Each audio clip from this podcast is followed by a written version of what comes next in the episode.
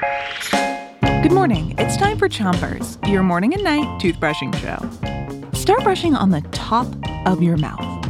Pick a side and brush the inside, the outside, and the chewing side of each tooth.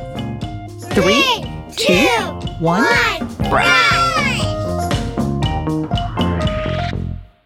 Get ready because this week we have the yuckiest, funkiest, most icky, yucky week of chompers yet because it is. Grosser Week. Yuck! That's right. We loved Gross Week so much that we decided to do a whole other week devoted to the grossest stuff we could find. And to kick it off, we've got a quiz.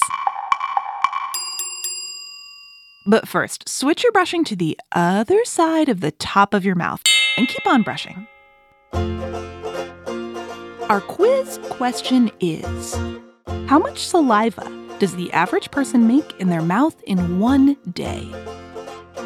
Is it 25 ounces or enough to fill up a large water bottle?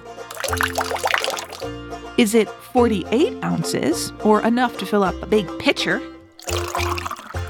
Or 128 ounces, about enough to fill up a gallon of milk?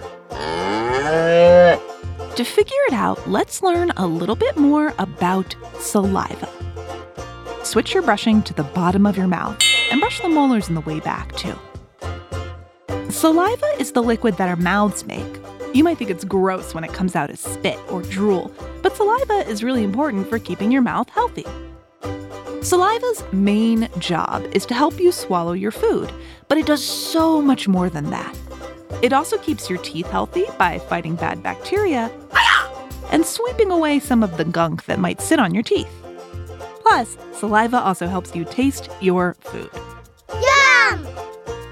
Switch your brushing to the other side of the bottom of your mouth and brush all the way around each tooth.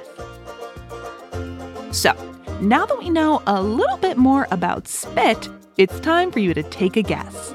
How much saliva does the average person make in their mouth in one day?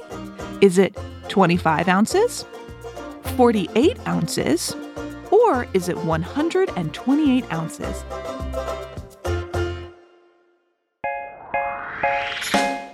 You'll have to come back to Chompers tonight to find out.